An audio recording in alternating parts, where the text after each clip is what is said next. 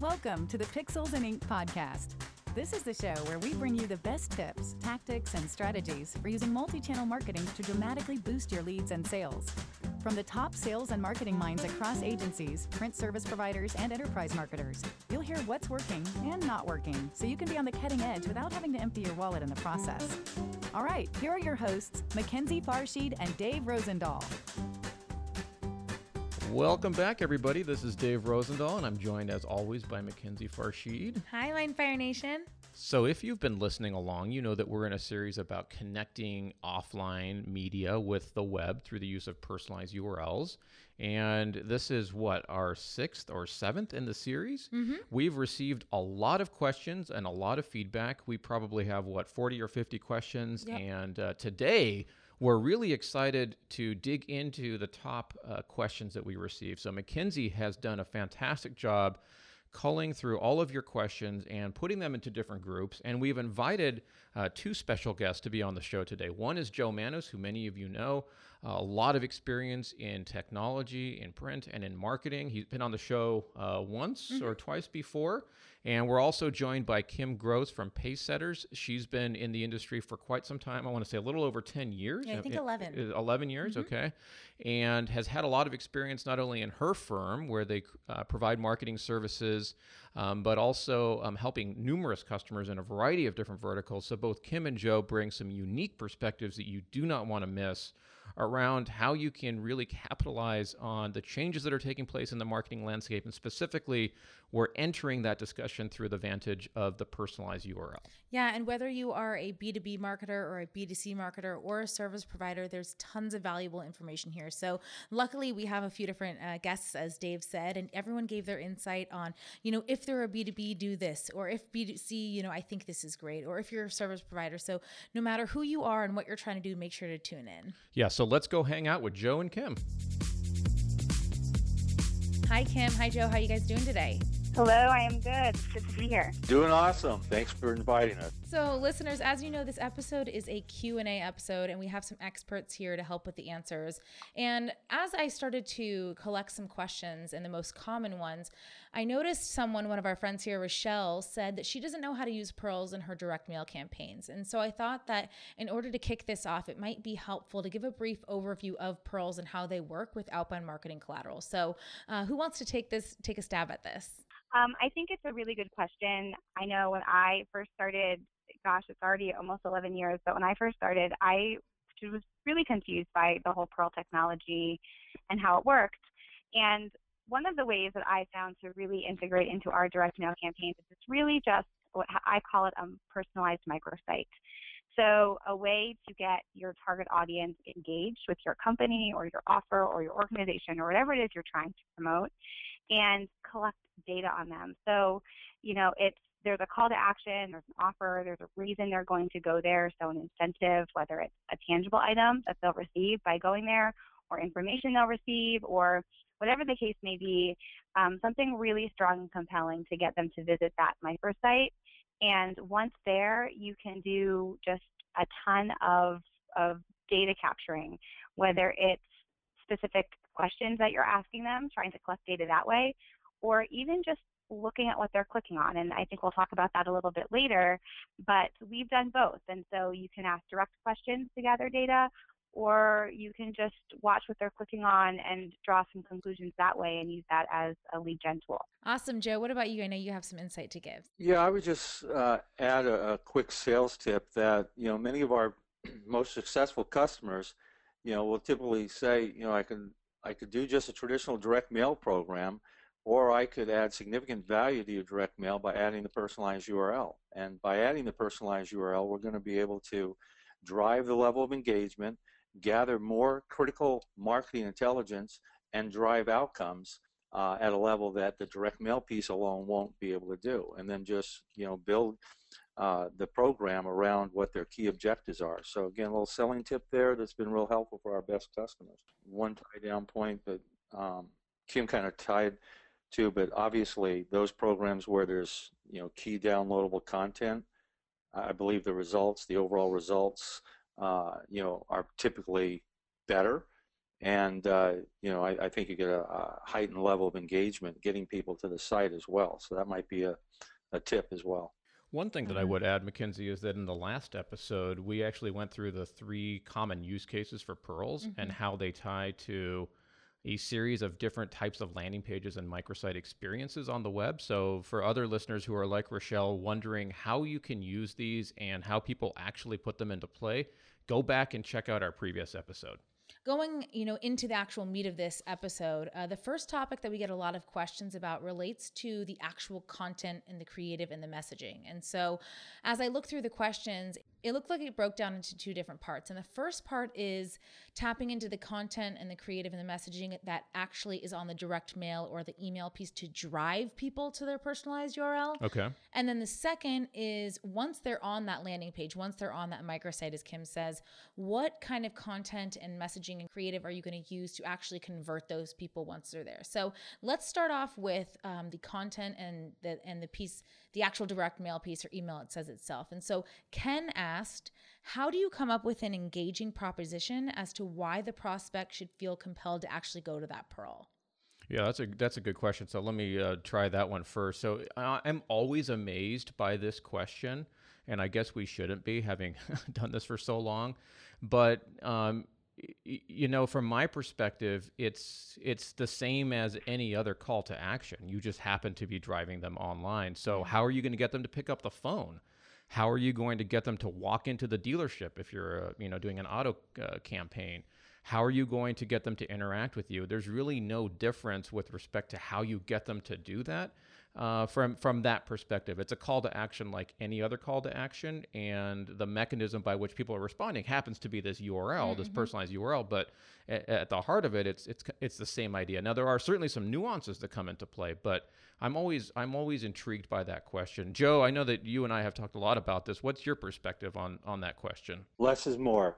Highly personalized. I'm looking at a direct mail piece right now with a PURL on it, and at the top it says John we made it for you! Exclamation mark. Visit your personalized site to learn more. I mean, can it be said any better than that? And uh, so, highly personalized, simple, very clear call to action. And if it's all about the prospect, they'll take it.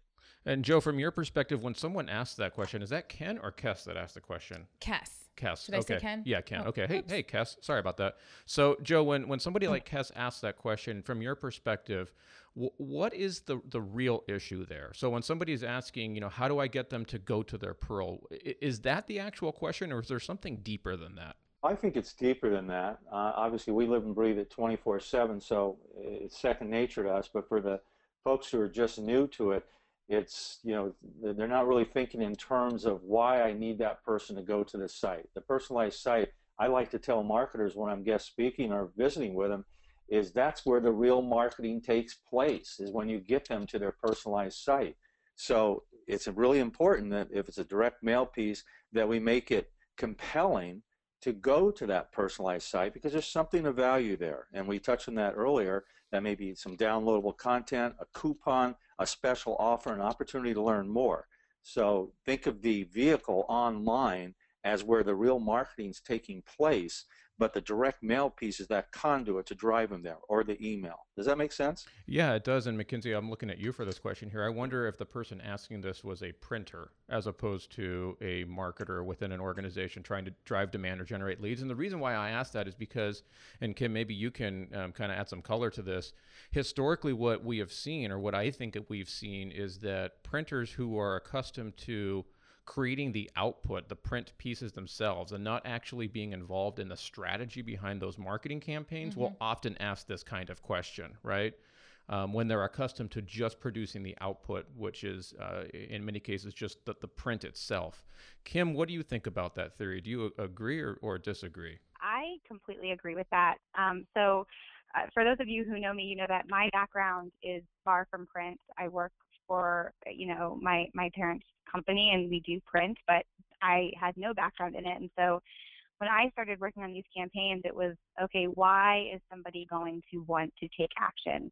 Whereas, you know, I think the, the printing world typically they're not used to okay, what kind of content do we need? What sort of creative do we need? Everything that comes over is print ready, or the files are ready and they have to be converted to whatever output file is needed for their printer or their press. And so it's really just taking a step back and trying to put yourself in the customer's shoes and thinking, okay, why would I why would I take that next step? and does the piece speak to that? And a lot of things that I see with with companies that I'm working with is it's cluttered. Um, you know, there's no real clear call to action. There are things that are competing with each other. Um, you know, the the PURL may be on there and super small and in a corner, and isn't you know when you when you look at that piece the first five seconds you're not sure what you're supposed to do. So you know i think it's twofold. I think it's taking a step back and trying to figure out okay strategically what is my customer trying to do? And who are they going after? And what would they respond to? And depending on the company or the vertical it's, it's going to shift. And then once you identify that how do you lay out the piece so that it's simple as joe said it's simple it's clear it's concise. Within three to five seconds of looking at that thing they know exactly what they need to do so Kim, is that typically something that you employ this this idea of looking at a direct mail piece and within 3 to 5 seconds knowing where you're going to click or what you're supposed to do, what call to action is there? Is that something that you that you typically judge the the how good a direct mail piece is? Absolutely, absolutely. And I I tell my clients all the time. I mean, so it's it's one of two things. If it's something going to a consumer to their personal address, they're typically sifting shifting through that direct mail, all those direct mail pieces as they're coming back from the mailbox. So within a matter of seconds, they have their garbage pile and the pile that they're going to look at. Mm. Um, if it's something that's going to a place of employment, you know, there's a stack of mail on your desk at any given day. And so you're quickly just going through it saying, yes, I'm going to look at that. No, I'm not. So you really have to grab their attention within those first few seconds or, you know, and not all the time, but, but more than likely it's going to end up in the trash.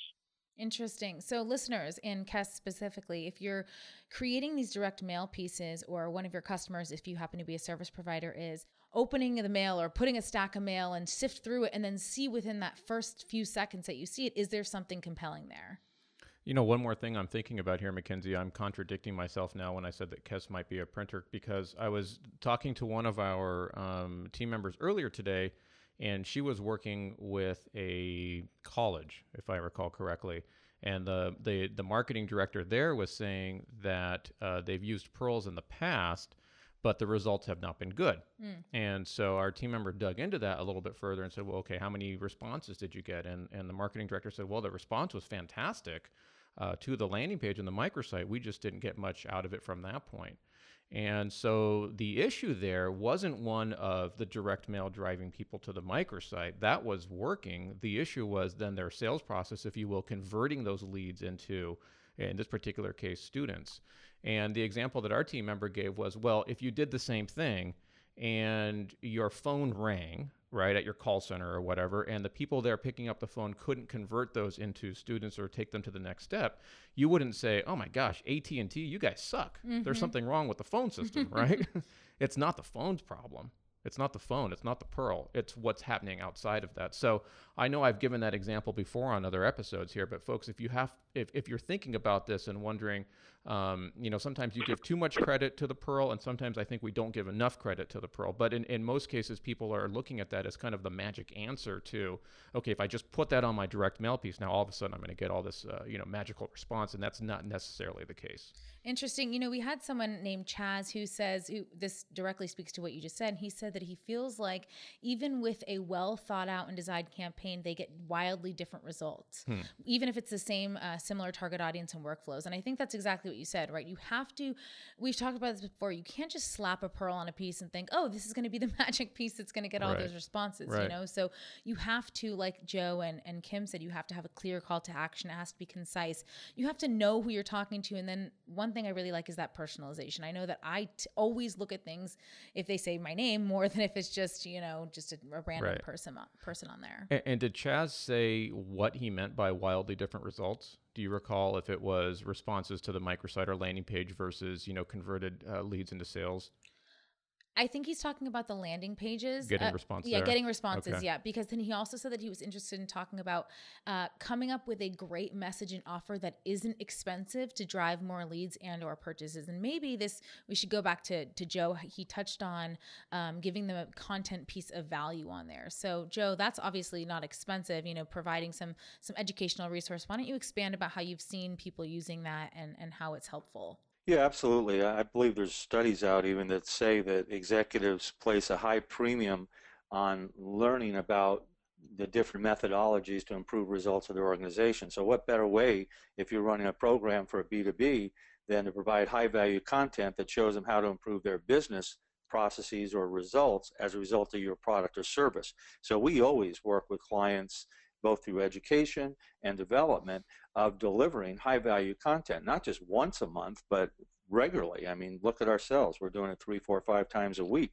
So when you're doing that, guess what? That prospect all of a sudden is visiting these sites because, oh, there's another piece of content that I can learn from. Let me click on that. They may not be ready to buy today, but each subsequent read, they're deepening their understanding and awareness of you as the leading provider. So when your sales rep calls, guess what? They're more apt to take that call and have a conversation. So, Mackenzie, I'm thinking about what Chaz said here. Even with a well thought out and designed campaign, he gets wildly different results, right? So, mm-hmm. maybe one thing is what is the offer? Uh, is the offer changing? Like Joe said, maybe you know, in one case it could be high value content. Maybe the offer is changing um, from from campaign to campaign. But I'm wondering, from your view, Kim, as a practitioner of this kind of campaign, do you ever experience that where as Chad is saying, uh, with a similar target audience and a similar workflow, the results are dramatically different. Has that happened to you or any of your customers? Yeah, it absolutely has. And one of the things that I look at when that happens is what's going on, what's going on around it. So, you know, as as we we talked about a few moments ago, a PURL isn't going to be a magic bullet that's going to solve everybody's marketing problems. It would be fantastic if it was, but it's not. And so, you know, I recently read that it takes 10 to 12 touches for a prospect to convert. Now, again, those are averages, so sometimes it takes less, sometimes it takes more. But I look at whether it's a university or a corporation, what other tactics are going on around that. Um, how many pieces are they sending out? What are the other, you know, are they doing, what, what's their email like? What sort of social media marketing are they doing? Um, you know, what are they doing with the people that are going to their landing page and what does that process look like? What sort of information are they providing? So there's a lot more that goes into it than mm. just I'm going to send a direct mail with a PURL. They're going to go to a landing page. That's fantastic, and that's definitely already increasing the the knowledge that you have on the prospect. But it's the big picture. So there's yeah. a lot of other pieces that go into into the success of a campaign. So, so true. I have a question uh, following up to that, Kim. So, when you're doing a direct mail campaign, let's say, do you find that it's more helpful or you get a higher response if you create some brand awareness before that? Do you typically drop the direct mail piece first and then you have some follow up calls and follow up direct mail pieces in social media? Or do you suggest having social media going on first so that they have that awareness before the direct mail piece goes? Or maybe an email saying, hey, check your mail? Are there any other ways that you get them to notice that direct mail piece? Absolutely. One of the best practices that, that we developed, and you know, we, we developed it a couple years ago through trial and error, and, and to this day it still rings true, and it's something that we do with almost every campaign, is if we have an email list, there's always an email that goes out a day or two before the direct mail piece is going to be landing in their mailbox. And that's really just to create awareness. Um, we also work with organizations to get their social media strategy in place so that you know there's a good four to six weeks of some solid social media content going on prior to any sort of direct mm-hmm. mail hitting the mailbox. And that's mainly from a perspective that you know direct mail is costly. It's, it's still effective but it's costly. And so let's you know take a step back and instead of going into something with without having all of our ducks in a row let's make sure that our social strategy is in place. Let's get some electronic communication out there so that when we send that direct mail piece they're more apt to do something with that. You know, now that being said, if it's a cold list or if it's you know, if, if the company or organization hasn't done a ton of marketing, I always make it very clear that one direct mail piece is typically not enough to get, you know, the results that the customer is looking for. Yeah. Um, you know, you'll get a high percentage of people going to the microsite, but you may not get right off the bat a high percentage of people converting. Um, and that's where, you know, all of the different retargeting capabilities with social media come into play and your constant, you know, electronic communication and sending subsequent direct mail pieces um, with varying messaging depending on what they do within that microsite. Yeah, I think that one of the things that I often hear when I ask people about their direct marketing if they've used PURLs is say, "Yeah, I, I used that once and it didn't work." And I say, "Well, do you mean that exactly. you used it at one point in time for a number of campaigns?" No, I used it once, literally once, and it didn't. I showed up to the gym once. Yeah, and I didn't lose thirty pounds. really? You didn't? yeah, I'm always amazed by that. So, folks, um, I hope you don't take that the wrong way, but this is not something that you do once and then expect a magical return. It's like anything else; you got to work at it. Yeah, that's great. And so Right. now that we've we've have some strategies about how to get them to the landing page, let's segue and start talking about how we actually convert people Okay. once they're on the landing pages. Awesome. So George says, my issue is content on the landing page that works. Let's say someone gets a direct mail piece that truly calls their interest and they actually decide to go to the PURL. How do we ensure that the content on the landing page is good? So maybe we can talk about some best practices about creating that continuity between the direct mail piece or the email and the landing pages. Um, Kim, since you were just talking about, you know, converting people, what do you think? Are there any tips that you have for um, providing, you know, details on the landing page that's going to get people excited? Absolutely. So the first thing is, as, as we had mentioned before, to keep it short and sweet. Um, you know, a, a call out box with some messaging, a call out image. If you're going to be asking direct questions, keeping it to three to five tops. You don't want them to be having to fill out a you know a 10 to 20 question survey, and that's something that I see a lot of other service providers. You know, once people once they get people there, they want to ask them everything under the sun, and it just turns people off. Um, you know, the other best practice that I found personally with, with my work is the less clicking they have to do, the better. So, you know, whereas you used to have, you know, multiple pages that you could you could take them through, um, I found it to be more effective to have one page, simple, you know, image, call to action of what they need to do. If you're going to be asking questions, keep it to a minimum. You know, let them hit it, submit it, thank you page, thank you confirmation email comes through. Um, you know, and, and that's worked well. If you aren't going to be asking direct questions, and, and I'll be honest, I I anymore don't do a lot of the direct questions. I'm doing a lot more of putting links to either white papers or pages within their website or other maybe microsites that we've developed so that I can track where they're clicking, where Hmm. there's information and there's content. So I'm not directly asking them the for the information, but I'm able to look based on what their what their click activity is, what they may be interested in. All of that's tracked, and then that either goes to a sales rep to make a, an outbound call, or it, it goes into a subsequent campaign, or whatever the case may be. Interesting, Joe. Can you think about you know in all the, all the different landing pages you've seen one that particularly sticks out in your mind is like, oh, that was a great landing page, and I remember you know it, it got great results. Yeah, there are a couple that you know that come to mind. I, I think again, um, it depends on is it B2C or B2B and what the clear objective is, because you know the the landing page is going to be a reflection of the most important deliverables based on that. But I, think it. I'm going to give you one example where video, uh, just you know, really, I just think about it, I get goosebumps. But it was for uh, you know like a West Point type academy for you know high school and they were appealing to their alumni and you know it had the the drum beat you know the cadence of the military and then it talked about you know uh, i forget what the three words were but you know it's been like years now but you know it was very impactful and it built in a very short period it was like 20 seconds and then the call to action was we need you now more than ever do your part Mm. donate now.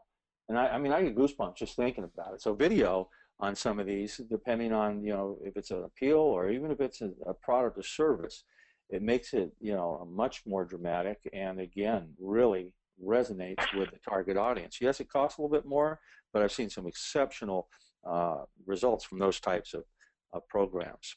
I was going to say video is is just a phenomenal way to to boost conversion. We do, as Joe said, we do a ton of video, and it just it just gets much more traction and much more conversion. I knew you'd jump on that point, Kim. So one thing I would add here for George Mackenzie is that, and I Kim Kim mentioned this, is that you know you can use social media retargeting and such to kind of support your efforts here, George. So let's say you do drive them to the landing page, but you don't convert them there on that first visit. That is not uncommon. And George, you can use things like social media retargeting and the like it, eh, to follow that person around the web and get them to convert at a time that's better for them. So that would be one thing that I would I would encourage you to look at, George. And we've got episodes on that as well. The other thing that I kind of sense here is that um, it's almost like I, I, think George was saying, how do we ensure the content on the landing page is good, right? That was mm-hmm. one of mm-hmm. his, his his questions. And I would almost say, don't worry about it too too much if you're looking at this uh, with the long view. So you're going to try something, you're going to do campaign touch one, and you're going to see how that works. It may not work, or on the other hand, it may work better than you thought. But if you look at it from, if you take the long view, each of those touches is an opportunity to learn more about how to motivate this particular group of people through the process. So uh, George, that would be my my counsel to you is just think about it from those two perspectives. One, use retargeting so that you always have a chance to go out and interact with them later. And second, if you're taking the long view here, uh, you know what? If it doesn't work the first time, that's fine. You'll learn uh, from that and then apply it to the second. Yeah, that's a great point, Dave. I know that he, with our marketing, a lot of times myself, I'll think, "Oh yeah, that's going to work," and then we'll look at the results. Oh yeah, the complete yeah, opposite. It sucks, we, right? and then we make horrible mistakes and it's like oh my gosh that rocked yeah. it, it just, somehow it just happens like that and but we're not joking folks yeah, i mean this literally happens i mean last week i'm thinking of an example where i was sure that something was going to work in the yeah. once we actually went back and looked at the results it was the exact same you know the exact opposite of right, that so right. i really like that point that you bring up is you know each different touch is just one of a larger goal mm-hmm. and so you can utilize hey, that to, to yes Hey, I just thought of another uh, great use case for landing page too that I wanted to add for awesome. B2C folks on the line. And this was a retailer, and they gave you an alternative choice on the landing page. You can have $50 now during our three-day sale, or $25 anytime you want in the future. Mm. Now, so they gave an alternate choice, and in addition, they asked two or three very brief survey questions, but one of them was a large purchase, like a kitchen remodel and they asked the question, and based on the data points from the landing page and the power of PURLs, 67% uh, of the people took advantage of the uh, show special for the three-day you know sale they had 67% wow. yet the people who did not and got the bigger amount for any time they wanted uh, still had exceptional results but they were able to purchase and convert 6 to 12 months downstream with large purchases uh, as a result of the program. So the program not only had the short-term three-day sale result, then longer term, $50 anytime you want, and then the big ticket items. So three levels of conversion from one program. Great B2C use case. Yeah, I think you know, for myself, when I'm on landing pages or when I get marketing collateral, I now try to dissect, huh, what, what did I do? You know, why did I actually go on there? But I think everything that you guys touched on is, is really key. I like when things are personalized to me. I know in one of the previous episodes, we talked about um, how you can do a handoff, right? And so that when I, let's say I click on my direct mail piece and I go to the landing page or I enter some code, it knows it's me. And so it has my updated information there, my shopping cart or things that you already know on there about me. And I think that's something that allows people or ensures people that the landing page is quote unquote good. I don't know, you know, good can mean, you know, so many different definitions, but for me, it's making the experience of the user as easy as possible to convert. Kim just said an awesome, what did she say? Hit it and submit. I like that. Um, hit it and submit it. hit it and submit it, but making it easy. You know, I yeah. think that it, it, it all has to do with the ease of use and the personalization and, you know, having someone want to claim their offer next we have Jennifer, and this is I, I really like her honesty with this one because I feel like a lot of people experience this. And she says, We seem to be in a bit of a rut, suggesting the same questions over and over again to our quest- uh, to our customers. So I think that Jennifer is a service provider and she's suggesting different questions to have on the survey page. Mm, on the landing page itself. Mm-hmm, on the okay. actual landing page. Mm-hmm. And so, you know, you said Kim a few few seconds ago you want you want to do them short, maybe 3 to 5 questions. Do you have any suggestions about what types of questions, even maybe are they a drop down list or they, you know, free form? Do you have any suggestions for Jennifer? Yeah, I mean, a couple of years ago we were in a similar situation. We we worked with a lot of colleges and universities and you know, when we were working with schools for a variety of years, it felt like we were running out of things to ask them. Um, and so we kind of had to circle back a little bit and say, okay, you know, here's where, and I, I work a lot on the fundraising side, and it was like, okay, so here's where our participation is, here's how much we've grown it, and here are the different segments that we haven't been able to to convert. And so we started to ask, we started to do some reverse engineering. So why haven't you made a gift? You know, what about you know what X, Y, and Z University, what about what we're doing isn't resonating with you? Um, you know, and, and we kind of took a different spin on it just to get some different feedback because the people who were responding were responding, the questions were very similar. Um, and that's also where we all we introduced utilizing clicks. So putting up a variety of content and tracking the clicks and not just necessarily relying on the questions. So, you know, we worked it two different ways, different types of questions, kind of reversing the mindset um, after we had worked with the client for a couple of years. And we felt like we converted those that we were going to convert, but there was still this big audience that wasn't responding. And so we went about it a little bit differently and did see a, a huge lift in, in response rate and conversion. And we also started to see more people clicking around on the landing pages when we stopped asking direct questions after they had been a client of ours for a while. Um, because I think it was a little more subliminal. They, you know, didn't have to provide any information. They just simply had to go there and see what was new or see different campaigns that were launching, et cetera. So those were two ways. I mean, three or four years ago, we were in a very similar situation and, and we were just stuck. And that's, those are some of the tactics we used to, to get around that. Yeah, so Mackenzie, you're looking at me uh, to add something brilliant here, I'm sure, but I don't have much. Um, the the one thing that I that I think of when I see Jennifer's uh, statement here is uh, I'd love to know from her what the problem is with the feeling that she has of being stuck in a rut. You know, is it that they that she thinks that they should have different qualifying questions on the landing page? Mm. Are those qualifying questions not working anymore the way they used to?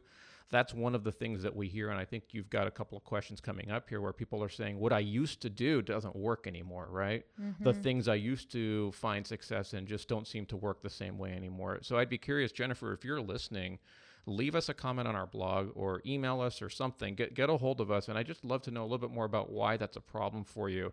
In other words, why do you think that you need to ask different questions? I'm I'm just uh, intellectually curious to know more. Yeah, and John then a follow up to that says that he no longer gets responses. You know, mm, years ago mm-hmm. he'd get 10 to 30% response rates, and now he's not getting responses, and customers don't think it's worth the investment when they're not getting leads. Okay. Um, and so obviously, if they're not getting the leads, they don't want to invest the money for additional campaigns. And so, what do you, th- what pieces of advice can we give John here to help him um, find new creative ways to start to get leads for his customers and get responses?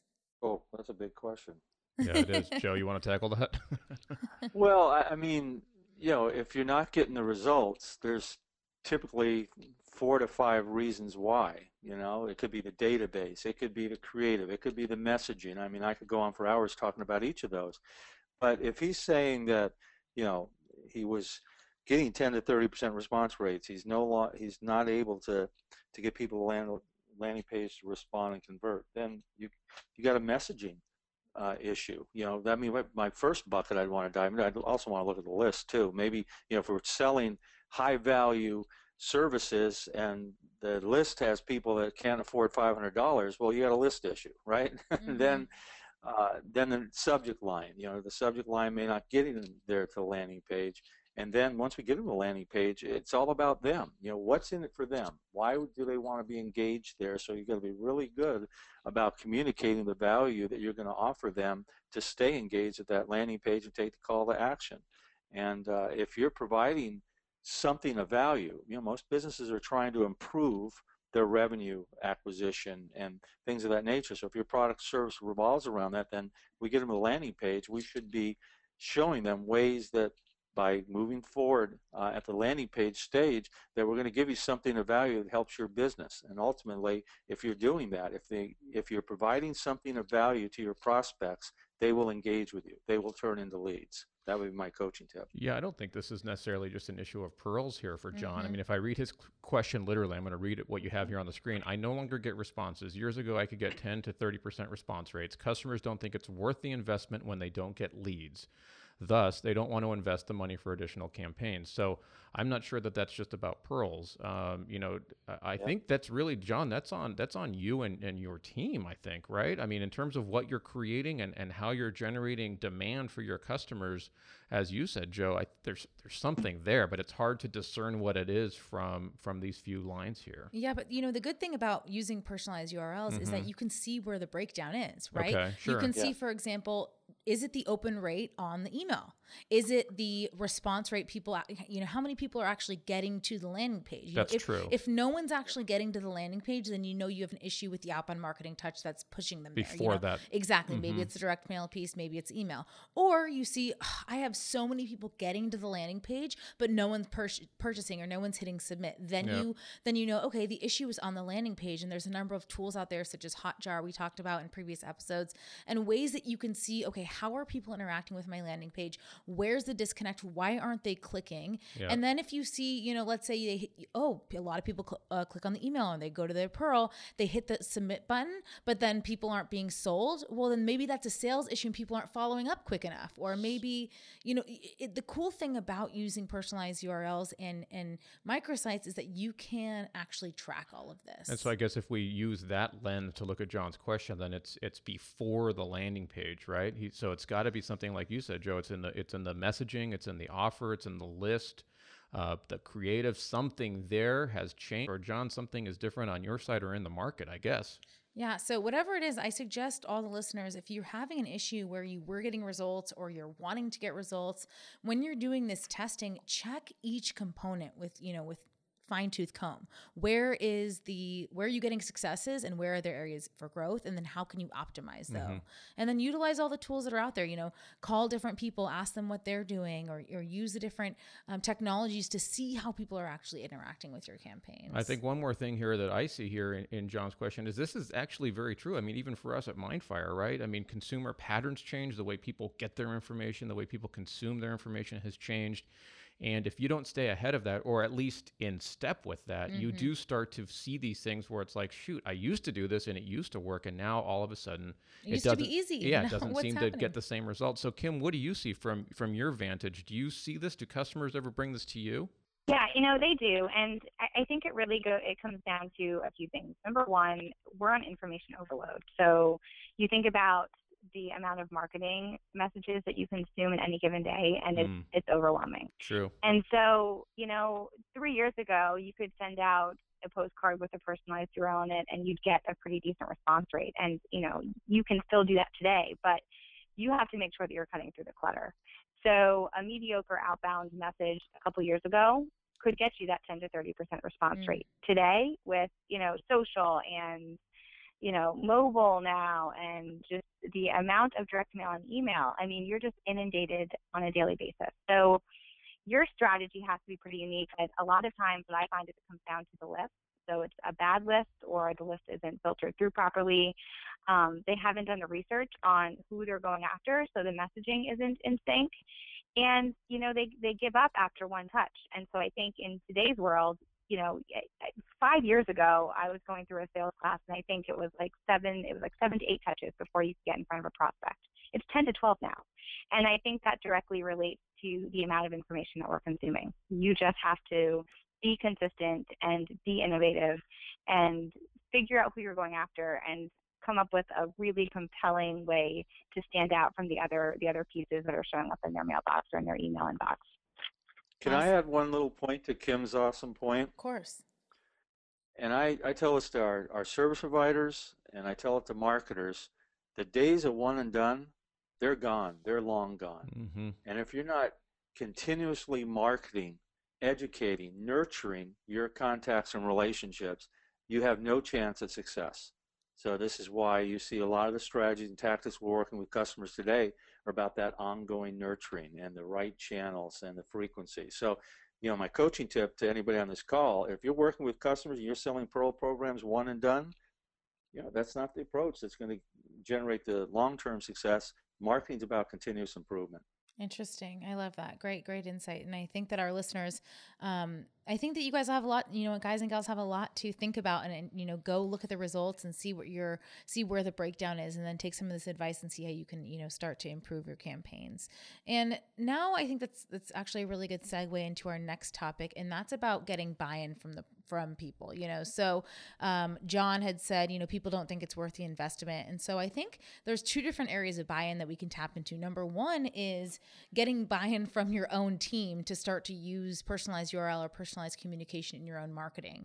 And then after that, let's say you happen to be a service provider, okay, then how can you take that and go and sell the value to your customers? So I guess we should start out um, internally. How do you get the buy-in or how do you get people to believe, you know, this is going to help our marketing? Dave, I know, I think this would be a great place to start for you. So you mean as an organization who wants to reach their own customers and prospects, how do you convince your, your own team to use yep. personalized mm-hmm. URLs? Hmm. Well, I think that we've talked about a lot of the different uh, problems that we have as marketers, right? What we used to do doesn't work. Um, one touch is no longer enough. One channel is no longer enough. I think if you are open minded um, to the degree that you can see that those are problems. And if you can also look at a situation and say you don't know all the answers, you know, if you think you know the answer, you're probably setting yourself up for failure. But I think if you if you go into it open minded and say, you know, I don't know what's going to work, but let's try a bunch of different things. Mm-hmm. PURLs, that being a tactic, not a strategy, but one tactic that you can apply within that mix. I think that's where I would try to start. Um, but I'm interested in hearing what what Joe and Kim have to say from our internal um, our internal company. So when we got into this a decade ago, um, you know, it was a it was a hard mind shift for for my team, and you know, I think the technology at that point was really new, and people weren't really understanding, you know, why they would use it and why we should be implementing that, and one of the things that we did was we we just constantly invest in our team and you know educate on you know you think about the buying behavior of yourself personally um, and it's the same for our customers. And so you know especially from a sales team perspective really trying to educate them on okay this is important for us to be selling this to our customers and it's important for us to be investing in it because this is the future of marketing. And if we you know as a print service provider want to be able to you know, maintain the, the volume of print that we're doing and, and maintain these big accounts, we have to be growing with them and we have to be changing with them. Um, I just did um, a presentation. We celebrate our 30th year this year. And um, one of the questions we got when we were interviewed from some of the local press was, you know, how is a, a for relatively small or family-owned company, how does a small family-owned company stay in business for 30 years?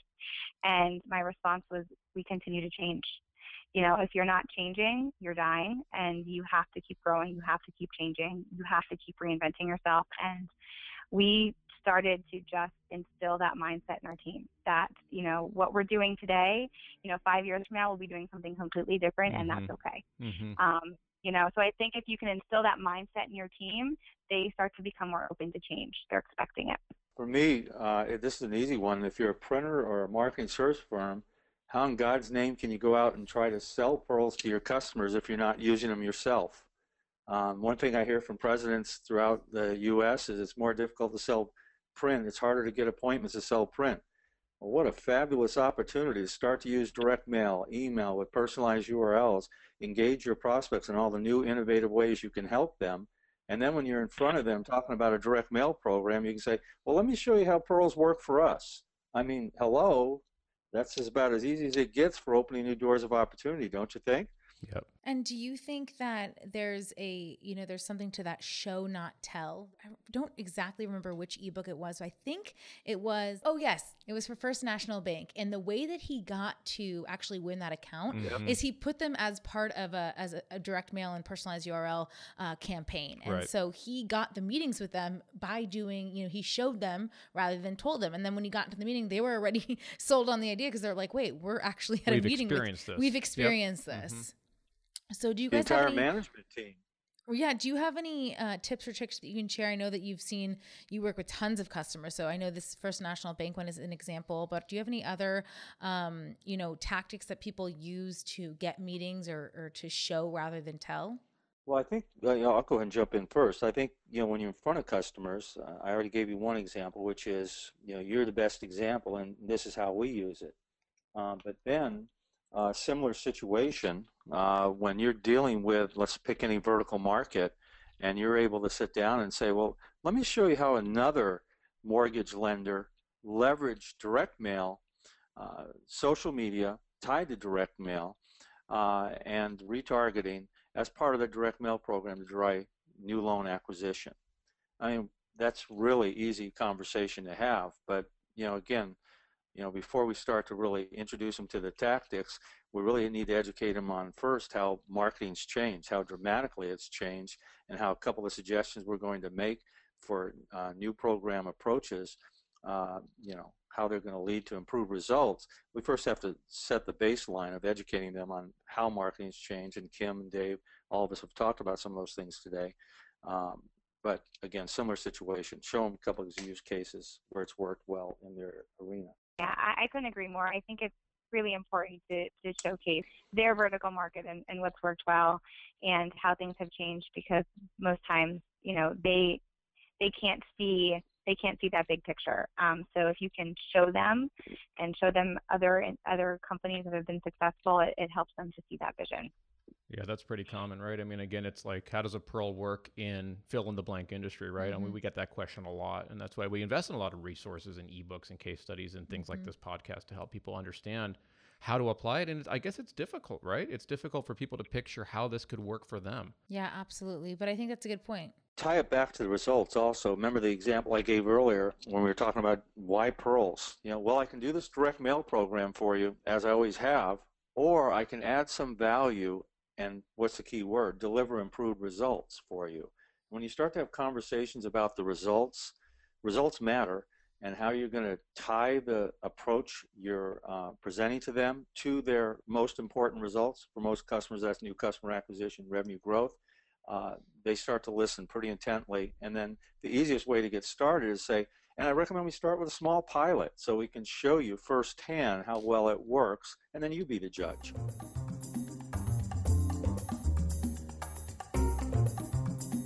Maybe now we can segue to start, you know, diving into the actual sales process. So Kim talked a little bit about how she got her team excited about, you know, actually going out and selling them. Um, and we all just talked about ways that you can show people the value of them. And now once you have that appointment and now once you've spoken to them and they're like, okay, yeah, we want to try that. The next thing is to actually run a campaign for them. And so how do you typically go around pricing these campaign, Joes? I, campaigns joe. I know that you work with a lot of customers on you know coaching them on pricing. So how is it different from let's say a, a print job? Well to begin with most uh, printers and again we've got a world class one on the call with us kim so i'll defer oh, yeah. on that part but a lot of them do a line item proposal that says you know we're going to do this many mailers and a line item everything. And both kim and i use the same approach for pricing programs with the end user and you're giving them one one total cost of investment. So if I'm running that pilot and it happens to have 25,000 direct, let's say 25,000 contacts, you know, my proposal is going to outline all the heavy lifting, the strategy, the triggers, the development, everything that we're delivering to them, and it's going to have one single investment, you know, $25,000 investment, let's say, and it's going to have a monthly component that they're going to pay to have the ongoing nurturing emails, reporting, and follow-up. So it's a much different approach um, and how you present it. And uh, so that would be my quick answer. And I know Kim's got some great thoughts on that too. Yeah, I mean, absolutely. I, I think one of the things that I find a lot, and this is primarily with print service providers, is they get afraid, I think, of that big number. Um, you know, I hear a lot of a lot of companies say, I couldn't possibly, you know, say it's going to cost us fifty thousand dollars for this campaign. That's, hmm. you know, like ten dollars a piece or whatever whatever the case may be. But what they're forgetting is when you're talking to those senior level marketers, I mean, you're they're paying for strategy. They're they're paying for your expertise. They're paying for the technology. They're paying for much more than just a print piece. Um, and so you have to you have to sort of have the mindset of I'm an agency who has a lot of intellect that I'm offering these companies. And so yes, print is a component, um, but there's so many other pieces to it. And you know, I in in the very early days, my very first proposal, I still have it. I outlined everything line by line, and I, they bought it. Um, but what a nightmare! And so from that point forward, I said never again. So it's you know, I look at what I'm doing. It's a monthly, it's a it's a monthly retainer basically, um, and I outline what they get for that. You know, so all of the all of the creative and the content development and the strategy and the programming and everything like that and the production. But I to, to line item everything, I think you're just setting yourself up for failure a little bit you know, when you're in that original meeting, are there any specific questions that you ask them to start to uncover what their needs are? You know, are they going to need creative or are, you know, that what's the depth at which you're going to have to provide services for them? Or I guess that you get to provide services for them if you win the account? Yeah, I mean, absolutely. And I think so, my process um, is I do fact finding meetings. So I'll do the initial call, I'll do a, a very brief needs analysis to make sure that it's a good fit. And when I go into that that initial meeting, which is usually about an hour, I have a series of questions I ask to number one, start to uncover what their pain points are, um, you know, what's working, what's not working, what their goals are, and usually within that meeting, we start to uncover, you know, okay, our our staff just got reduced, so instead of three designers, we have one, and instead of a team of five marketing people, we have two. So I, I, I'm able to sort of pick up on where there are gaps. And a lot of times I, I go in and say, in order for these campaigns to be as successful as possible, there's a lot that I have to drive. Um, so I know based on my experience what works with your industry, what works for your direct mail, what works for your email, what works on your social side. Um, and there are times I have to work with internal designers or internal strategists, but for the most part, when I sell these campaigns, I want the whole thing um, so that I can really drive strategy. And the reason I do that is because if the campaign doesn't work and I'm not driving strategy, I don't want to be grouped into, well, it's the technology piece that didn't work because, mm. you know, if it's a bad offer, if it's bad creative, um, that's going to drive a lot of the results. So I do I, I do a lot of digging to figure out kind of where they're at and where their gaps are. But even if they're fully staffed, um, I would say, and, and Joe, I, am interested to hear what you have to say, but I would say 80% of the customers I work with, even fully staffed, turn over the creative and content to us just based on our expertise. Yeah, all the marketers out there, my favorite saying is they're all resource challenged. I've got one customer that ha- works with a very large casino. They have 100 marketing staff, but their most important programs they outsource, to your very point, Kim to one of our partners that does an exceptional job with the creativity, the strategy, the content, and all the moving parts. And so they don't want to roll the dice in the casino. They give the, that to them. So absolutely, um, the resource challenge. They're looking for help. They're looking for experts to come in the door and augment. And that's what some sometimes the strategy is. I'm going to augment what you do well, but for these pieces, we're going to take control of everything. And uh, each customer is unique, though, based on the size and scope of their their objectives. Yeah, two points on that that I would that I would um, add there. So, so first of all, one thing that you said, Kim, about the printers historically, or the print service providers not knowing um, how to present the value of what they're doing here. I mean, we've seen that a lot, and I'm thinking of a very good friend uh, who's in the industry, who is working with some very large customers right now, who uh, you know has told me, and this is an owner of a print company that uh, shoot you know we left a lot of money on the table because i did not understand what i was actually selling and the value that we were providing and i know that that's caused a lot of pain and discomfort for this particular customer because you know if you don't understand what you're selling and all of the complexities that are sometimes involved that can cause a lot of um, misunderstandings and expectations that aren't met on both sides. So i think for anybody who's who's listening to this podcast, if you're in the shoes of the service provider, um, you know, you have to understand that the value that you're providing here goes beyond just providing a commodity um, or, or, something like print, right? That has a very uh, tangible output that's one and done, so to speak. This, what you're providing, often has tentacles into the customer's organization that goes into their CRM system, sometimes into their ERP system, um, sometimes into a variety of different areas within the organization. And there's a lot of value that you can provide there that can really fortify the relationship that you have with the customer. Don't undersell that. Um, and then to your point, Joe, about uh, organizations being resource challenged, I mean, we see that every day, right? Mm-hmm. From companies that are a few million in size to uh, multi hundred million dollar companies to multi billion dollar companies that um, need these services, need people that are um, trained in these specific areas to deploy these types of campaigns for them. So there's just there's opportunity everywhere. Um, there's a shortage of uh, talent and people who can do these kinds of campaigns um, successfully. But there's also no shortage of people who can help, right? There's plenty of people out there who can provide these types of services. Yeah, or even tools that can help you, you know, online. We just did an episode a few episodes ago about different tools that you can start to use if you don't have a creative person on staff, if you need some help with grammar, if you need to, you know, create some integration. You know, there's there's so many tools that are out there Yeah, to help you supercharge you, as we Mhm. say. You know, so not only are there, um, you know, human resources, but then there's also technical resources That's that can true. that can help you with that too. So, you know, I think this wraps up the most common questions that we we've had. But thank you so much, uh, Joe and Kim, for spending your time and sharing your insight. And if you don't mind, um, I'd love to share your contact information so that our listeners um, can, you know, follow up with you if they do have questions. What's the best way to get get a hold of you? Maybe Joe start first, and then Kim. Uh, yeah, call me on mobile phone anytime you want, 916-284-8112. Happy to help you any way we can. awesome. and you, Kim? Yeah, absolutely. Um, you can feel free to email me, kgross at pacesetterglobal.com, or you can call. Our, our number is 610-264-8624. And of course, we'll put all this in the blog. So you can find out uh, some more information on mindfirestudio.com forward slash blog. We'll link up some resources. We'll get their contact information there. And then, of course, you can go ahead and check all the last episodes where you can get the information that we gave you a little teaser about um, in this episode. So thank you so much for joining us, Dave. Thank you. Yeah, it was a pleasure. Thank you, uh, Kim and Joe, and uh, everyone who's listening. If we uh, didn't answer your question, or if you have more that you want to know about each of these things that we touched upon, go to that blog, the blog location that Mackenzie uh, just gave you, and write your questions, leave your comments there because we definitely want to answer those for you. Thank you so much, guys. Have a great day. You've been listening to the Pixels and Ink podcast with Mackenzie Farsheet and Dave Rosendahl. For more information and to get the resources mentioned in this episode, visit mindfirestudio.com slash blog.